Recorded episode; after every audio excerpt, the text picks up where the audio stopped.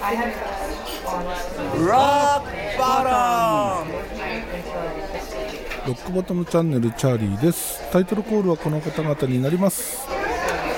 サーベルタイガーの下山武則とアッシェイカの石原慎一郎いや一人で喋るのは久しぶりですね。何ヶ月ぶり？3ヶ月ぶりぐらいになると思います。はい。というわけでね今回は本当はねこれ去年からもう配信しなきゃしなきゃと思いつつ全然できないまま今まで来ておりました。ということでね、えー去年の話題になるんですけど去年の暮れに買ったもの、まあ、これがねいくつかあるんですよ。そのうちの今回まず第1弾として1つお話します。でそれは何かというとアナログのレコードプレーヤーになります。アナログのレコードプレーヤーなんてさ買ったの何年ぶり？多分30年以上経ってるんじゃないかと思うんですが今回約30年ぶりにアナログのレコードプレーヤーというものをゲットしてみました。で今回僕がゲットしたプレイヤーはですねレガっていうイギリスのブランドのですね P2 というモデルになります。プラナー2っていうモデルですね。で今ねレコードプレイヤーってすごい安く各社から出てるんですよ、えー2万円ぐらいから出てるのかな。本当にねたくさん出てます。でそのほとんどのモデル特にその安いモデルに関してはほとんどが Bluetooth 対応だったりするんですよ。レコードプレイヤーで Bluetooth 対応ってどういうことっていうところなんですけどそれはですね Bluetooth スピーカーとかね、えーそういうもので聴けると。今の時代にマッチしたより手軽に、レコードを楽しめるっていうプレイヤーなんですね。普通のレコードプレイヤーっていうのはこの EQ っていうね、えーとものを使って信号を増幅してですねそれをアンプに送ると。でアンプからスピーカーを鳴らすと。いう、まあ、段取りというか、まあ、手順があるんですけど一般的には、えーまあ、この EQ っていうのはそのプリメインアンプに組み込まれてるものが多いんですけどそういう手順が必要になると。でそうなると今の時代そのプリメインアンプを持ってる人がもうほぼいない。本当いないですよね。僕の周りでもほぼいないんですけどそうなったらレコードっていうものの敷居がものすごい高くなるじゃないですか。でそのレコードの敷居を下げるっていう意味で Bluetooth 対応にしちゃえばいいっていうね。なのでターンテーブルの中にですね Bluetooth のその送信ユニットが入ってるというものになります。で僕の買ったこのレガプラナー 2P2 っていうモデルはですね Bluetooth 非対応なんですよ。昔ながらのその接続しかできないんですよ。でなんでそれを買ったのか。ズバリ見た目がかっこよかったから。本当かっこいいんですよ。ボディはね薄いんですよね。いいターンテーブルってボディがそれなりに分厚くてですねどっしりした、ねえーまあ、重量もそれなりにあってどっしりしたものが一般的なんですけど僕の買ったこの P2 はですねボディ薄っぺらくてで、えトーンアームも変更できません。でシェルも外せません。シェルっていうのはカートリッジがついてるその頭の部分ね、えー普通はそこが外せるんですよ。でそこを外してシェルを外して、えーカートリッジを好きなものに簡単に交換できるっていうのがね一般的なんですけどどうだろう。2万円クラスはちょっと分かんないけど45万出すとですねえヤマハとかオーディオテクニカとかソニーとかいろんなところがいろんなところがその価格帯でターンテーブル作ってるんですけどそういうのはみんなそのシェルが外せます。シェルを外して好きなカートリッジに差し替えて、え使うことができる。で僕の買った P2 はシェルが外せません。シェルがもうアームと一体形成になってます。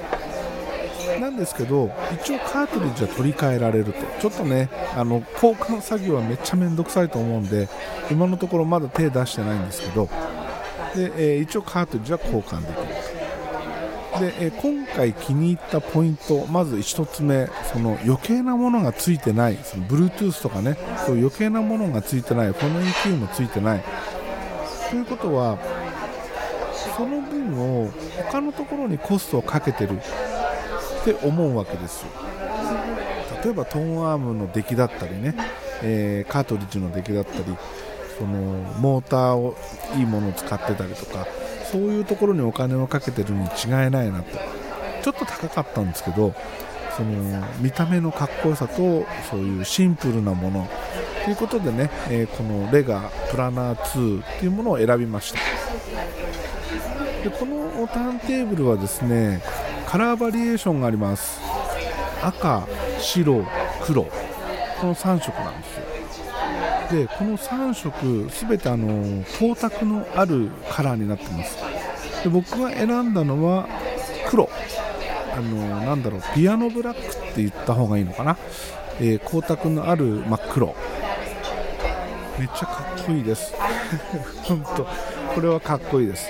ただトーンアームは見た目あんまりかっこよくない。ここ重要なんだけどね。もう一つ気に入ってるポイント。ブラッターっていうそのレコードを載せる部分ね、えー回転してる部分。そこがねガラス製なんですよ。ガラスプラッターっていうものを使ってるんですよ。このプラッターって重要なパーツの一つなんですよね。本当はもっと重いしっかりしたガラスだったらいいんですけど、まあ、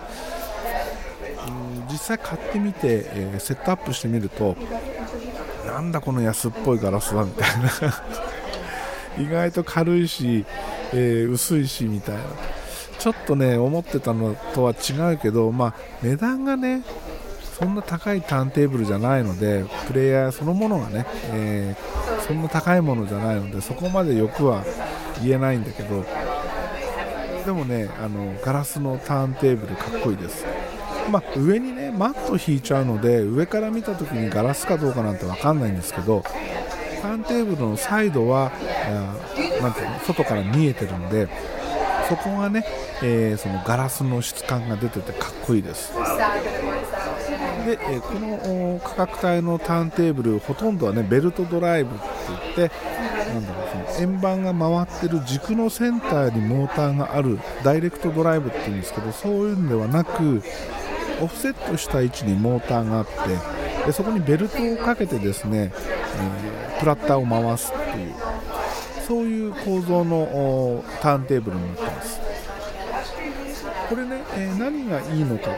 ていうとモーターの振動をですね直接プラッターに伝えないっていうーターがオフセットしてそこにベルトをかけて動かすのでベルトがそのモーターの振動を吸収してくれてるっていうね、えそういうものになります。そして、え付属のカートリッジこれもねレガのものになります。このレガっていうメーカーはですね全部カートリッジを含めて全部を自社工場で生産してるんですよ。なので、えーカートリッジ含めて全てのものがレガ製というそういうものになってます。でこのカートリッジはカーボン MM っていうモデルですね。まあ見た目、うんまあ、カートリッジの見た目のかっこよさっていうのは重要なんですけどどうだろうな。まあ普通だな。特別かっこいいわけでもなくダサいわけでもないというところになります。でねこのターンテーブルをゲットしてからレコードを漁っております。中古レコード屋さんに行ってね、えーまたあの昔持ってたものを買い直すっていう作業をしてるんですけど今時アナログレコードって結構人気らしいんですよ、えー世界規模で見ると CD の売上枚数じゃない CD の生産枚数かな。それをアナログが超えてるんですよね。日本ではまだ CD の方が上なんですけど世界規模で見るとアナログの方が今多く作られてると。いうところで新品のアナログレコードを買うとですねすごい値段するんですよ。4 5千円するんですよ。昔 LP レコード1枚2800円だったんですよね。それが、まあ、CD になって3200円ぐらいだっけ、えー上がってたんですけど今アナログレコード新譜で買うと、えー4 5千円します。あの僕の欲しいミュージシャンが新譜で出してないっていうのもあるからね、えー新譜は買ってないんですけど昔持ってた好きだったバンドそういったアルバムをですね、中古屋さんに行ってはこう漁って探してくるっていう、えーそういう楽しみをねしております。このターンテーブルをゲットした時点でうちに残ってたアナログレコードがですね30枚ぐらいかな。僕が高校生の頃にはもうすでに CD が出始めてたんで大学の頃にはね完全に CD に逆転されてたんで、えーその頃からもう CD ばっかりなんですけどだけどまあターンテーブル当然持ってたし当時から中古屋さんでねレコードを漁ってたんでなんだかんだとレコードが増えていくと。で1000枚近く持ってたと思うんですよね。CD と合わせると確実に1000枚超えてたんですよ。えーそういうのもね引っ越しのたびにもう聞かないしレコードプレーヤーも持ってないし聞く機会がないし環境がないしということでどんどん手放していって最終的にこれは残しておきたいなっていうものをいくつか手元に置いてあとはまあ人にあげちゃったりもしてるしっていう状態で30枚ぐらいしか残ってなかったんですよね。さすがに30枚しかないとちょっと寂しいじゃないですか。ということでいろいろ買い足してってですね今どうだろうな。3 4 0枚買ったのかな。もうちょっと買ったのかな。でねこう田舎なのであんまり中古レコード屋さんってないんですけど調べてね、え3件とりあえず見つけました。で僕の欲しいジャンルそのハードロックとかね、えーヘビーメタル系の中古レコードってその見つけたお店に行ってもほんの1コーナーちょこっとしか置いてないんですよ。だからそんなにたくさん買えないんですけどそれでも、え3 4 0枚はゲットしております。でこれねまたレコードで聴くといいんですよ。なんだろうこの良さ。めっちゃいいんですよ。でそうそう僕のねこのレコード再生環境なんですけどプリメインアンプはねもう壊れちゃって今手元にないんです AV アンプはあるんですけどプリメインアンプはない。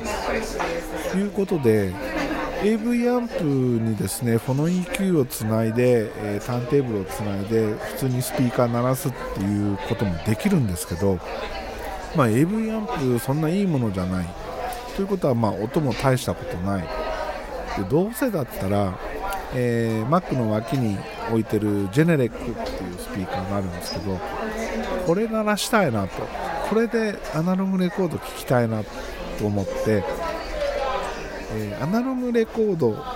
このプラナー2のアウトプットをですねこの EQ これはまああの買ってきたものなんですけどそんな高いもんじゃないです。とりあえず安いのを1個買ってきてそこにつなぎます。でこの EQ のアウトプットをアポジーのブームっていうねえこのオーディオインターフェースに挿してやります。でこのオーディオインターフェース経由でどうやって音鳴らすか僕の場合はですね なんと DAW、えースタジオ1にですねレコード再生専用のまあまあ、えーそういうシートを作ってですねそれを立ち上げて、えーレコードを鳴らすと。いうちょっとバカバカしいことをしております。でこれねあのなんだろうこのスタジオ1を使ってレコードを再生するっていうね一見何やってんのお前っていうとこなんですけどこれやるとね一つ面白いことがあってプラグインさせるんですよ。プラグインを挿して再生できる。例えばこの収録にも使ってるミキシングコンソールはですねチャンネルストリップっていうプラグイン。僕の場合だと SSL ネイティブチャンネルストリップ2っていうね SSL のそのミキシングコンソールをモデレートしたプラグインなんですけどをかまして、えーそのレコードを再生してやることでですねまあまあ疑似的にだけど例えばレコーディングスタジオで、えーこの SSL のミキシングコンソールを経由して、えーレコードを聴いてるようなあ状態になるというところですね、うん、当然 EQ とかコンプとか、えーとあと何？ハイパスフィルターローパスフィルターっていうのもかけられます。まあ、かけないけどねそんなことしないけどただスルーで通してるだけだけどでもねスルーで通すだけでも音変わるんですよ。なので、えー、一応ねそういう楽しみもできるというところがメリットですね。例えばねあのターンテーブル欲しいなレコードプレーヤー欲しいなでもアンプ持ってないんだよねっていう方がいらっしゃればですねこのやり方多分おすすめです。ターンテーブルからフォノ EQ を通して、え、オーディオインターフェースに接続してあげると。そして、まあ、DAW なり何なりで、え、再生する。本当ね遊べます。普通のレコードの聴き方じゃない遊びもできます。はい。というところでね、えー、今日はあのずっと話したかった、えー、去年のネタなんですけどレコードプレーヤーを買って楽しんでるよアナログ生活に戻ってるよというお話でした。いややっぱねレコードのジャケットっていいからね。なんだろうレコードを再生してる時にこのアルバムをかけてますよっていうこうジャケットを飾るっていうね。そして、えー、それを写真に撮って